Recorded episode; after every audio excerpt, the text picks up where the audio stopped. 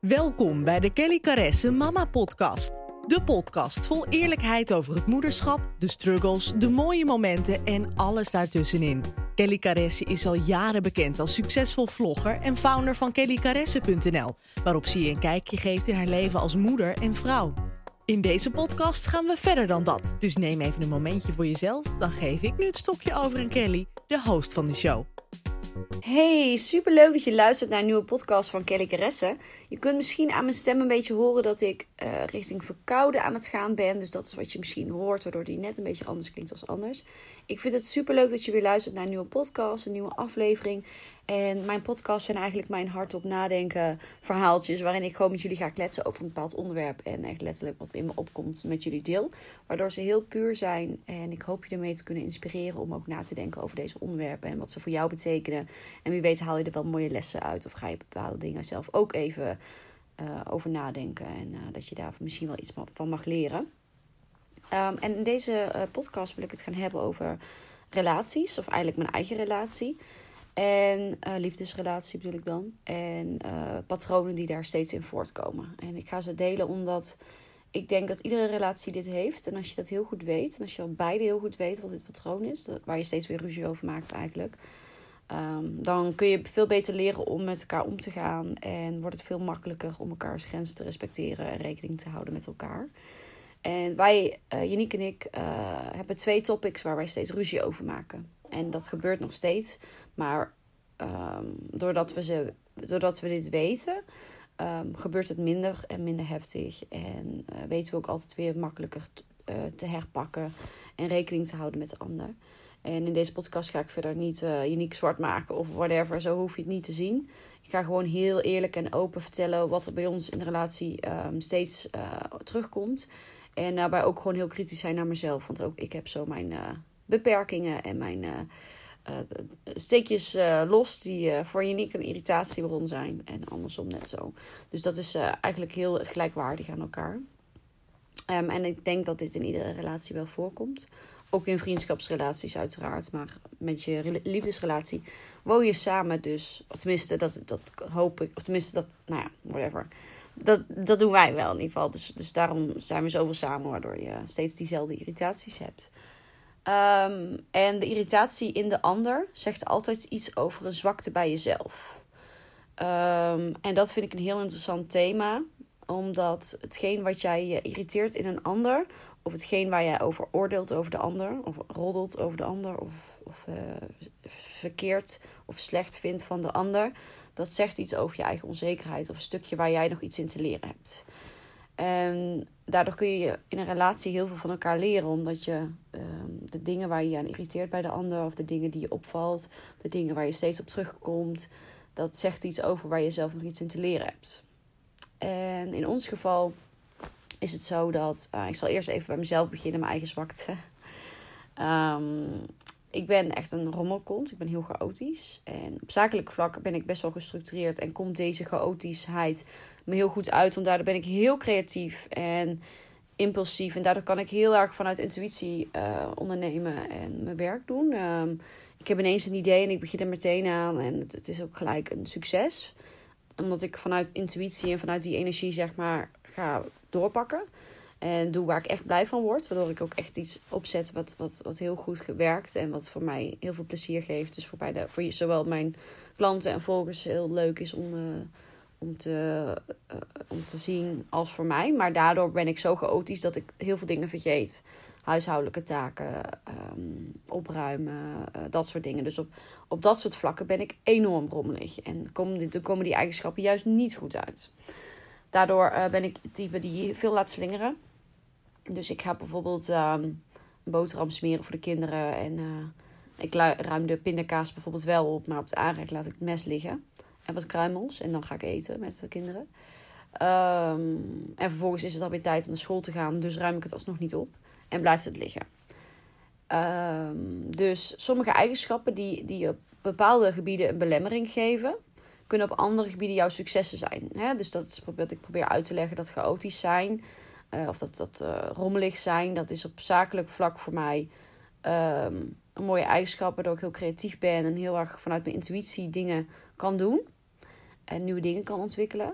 Maar daardoor heb ik dus veel minder focus op andere dingen, zoals uh, opruimen en netjes alles achterlaten. En ja, dat, dat is een proces wat steeds weer herhaalt en waar je niet me ook steeds weer op aanspreekt. Want voor hem is dat een grote ergernis, want hij is enorm gestructureerd, enorm opgeruimd.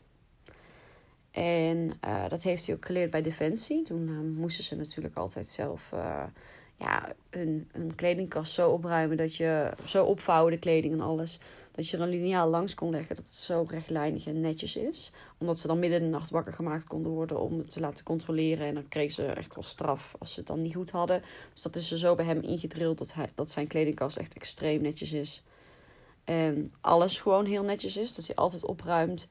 En um, dat is dus iets waar ik iets in kan leren. En daarom ligt daar ook de irritatie dat ik denk: boeien, laat gewoon liggen. We zijn druk bezig met iets anders.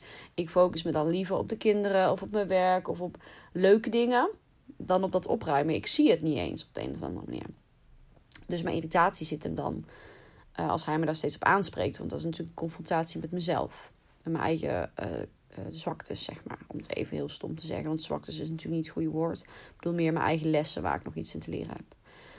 Um, maar anderzijds uh, ben ik heel erg stipt, of ben ik altijd heel stipt geweest als het gaat om, om tijd komen. Ik ben heel erg van de tijd, ik ben heel erg van structuur, plannen. Dan gaan we dit doen, dan gaan we dat doen. En als het dan wisselt, vind ik dat best lastig. Ik kom graag overal op tijd. Ik vind het belangrijk als ik met mensen afspreek dat ik op tijd kom. En uh, dat is ook iets wat ik van huis uit altijd meegekregen. En eer dat je kinderen krijgt, laat je dat al iets meer los. Maar Um, op zich, als ik uh, alleen ben met de kinderen, kom ik vrijwel overal op tijd. Of misschien net, net 15 minuutjes als het echt hectisch was of echt vroeg was en de kinderen wilden niet meewerken, et cetera. Dan ben ik wat later, maar dan voel ik me daar ook niet goed bij. En daar is weer een stukje waar Janiek weer, um, waar, waar, waar mijn irritatie naar hem ligt, is dat hij op de een of andere manier helemaal niet van de tijd is. Hij is daar helemaal niet mee bezig. Hij doet gewoon zijn ding. Misschien is het ook wel man eigen, weet ik even niet. Maar hij is heel erg van, oh joh, komt toch goed, boeien dat we later zijn, maakt toch niet uit. Je moet gewoon, we zijn gewoon rond dat tijdstip daar. En ja, komen altijd overal daardoor een kwartier tot een half uur te laat. Tot mijn grote ergernis. Maar voor hem is dat totaal niet iets waar hij zich druk om maakt. Dat vindt hij totaal niet slordig, vindt hij totaal niet vervelend. En daar zit mijn irritatie. Bij hem. Dus bij ons is de situatie dat als wij ergens op tijd willen komen, dan komen we niet op tijd omdat hij nog aan het opruimen was. En ik laat het thuis de boel de boel om op tijd te komen. Dus daar zit gewoon voor beide partijen iets waarin we van elkaar kunnen leren. En wat ook steeds een terugkomend subject is als we ruzie maken of als we irritaties hebben aan elkaar.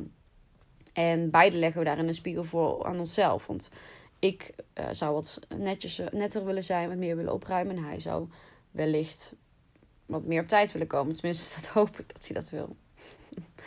maar goed, dat is iets wat steeds terugkomt.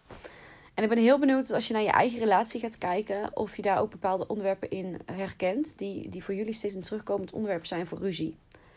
Uh, en in iedere relatie zit dat anders. Misschien ben je op deze gebieden juist allebei heel gelijklijnig. En dan heb je daar helemaal geen ruzie over. Maar hebben jullie bijvoorbeeld ruzie over geld uitgeven? Of over regels rondom de opvoeding? Of nou ja, van de kinderen of whatever. Ik ben heel benieuwd wat jullie hierin herkennen. En het is sowieso erg heel erg interessant om, om bij jezelf na te gaan van waar liggen mijn irritaties bij anderen. Dus waar irriteer ik me bij anderen aan? Of waar roddel ik makkelijk over? Welke onderwerpen? Omdat die altijd iets zeggen over jou en niet echt over die ander. Het zegt altijd iets over jouw eigen, waar jij nog meer in te leren hebt. Uh, of waar jij nog onzeker over bent. Waar jij nog, um, nou ja, nog meer uh, uh, in zou willen groeien. En dat zie je misschien niet altijd zelf in. Maar als je jezelf die spiegel kan voorleggen, kun je daar echt enorm veel van leren. Dus stel je hebt vandaag een momentje van irritatie aan iemand anders. Um, ga dan bij jezelf na van waar komt dit vandaan? Is dit, waar, waarin zit hier iets wat ik toch misschien stiekem iets van kan leren? Iemand die bijvoorbeeld um, altijd heel stipt is met alles. Dat jij je daaraan irriteert van jeetje, doe even normaal of weet ik veel dat je daaruit haalt dat jij daar zelf wat meer in zou kunnen leren. Of dat je zelf onzeker bent. Of stel je veroordeelt iemand anders uiterlijk. Van oh, die is veel te. Nou ja, wat dat, hè, vul maar in wat je vindt. Dat zegt misschien iets over je eigen onzekerheid. Of dat je misschien zelf ook niet zo zelfverzekerd bent over dat onderwerp. Dus dat is wel heel erg interessant om na te gaan. En dat zijn thema's die ook voorkomen rondom de opvoeding van je kinderen. Wanneer mijn kinderen bijvoorbeeld heel erg aan het treuzelen zijn, ligt daar een hele grote irritatie bij mij. Want dan wil ik graag ergens op tijd zijn. En dan zijn zij enorm aan het treuzelen. En dan ben ik zo van, oh, schiet op, schiet op. En eigenlijk weet ik ook wel dat het helemaal geen nut heeft om hun daar helemaal in mee te nemen in die emotie van mij. Want daar worden ze nog, daar worden zij weer heel geïrriteerd van. En daardoor worden ze ook niet sneller of zo. Weet je, zij kunnen ook niet in mijn hoofd kijken. En zij moeten dit allemaal nog leren hoe dit werkt. Maar dan, dit verklaart wel waar die irritatie op dat moment vandaan komt.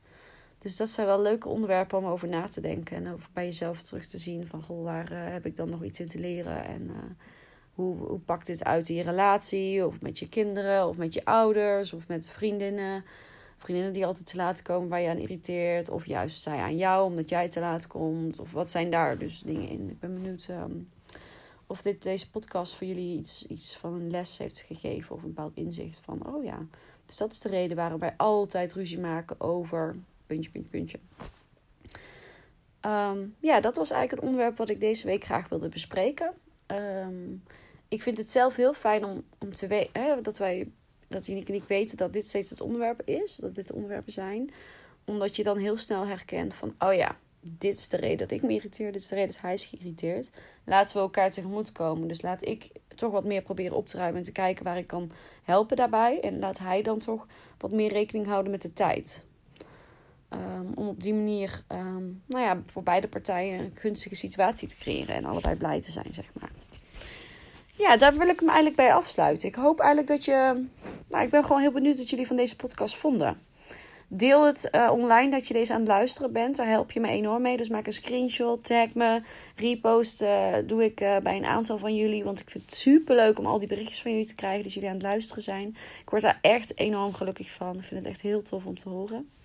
Dus doe het zeker. Deel. Deel het ook met je vriendinnen. Laat eventueel een review achter via iTunes. Als je via iTunes luistert, daar help je me ook enorm mee om deze podcast meer bekendheid te geven.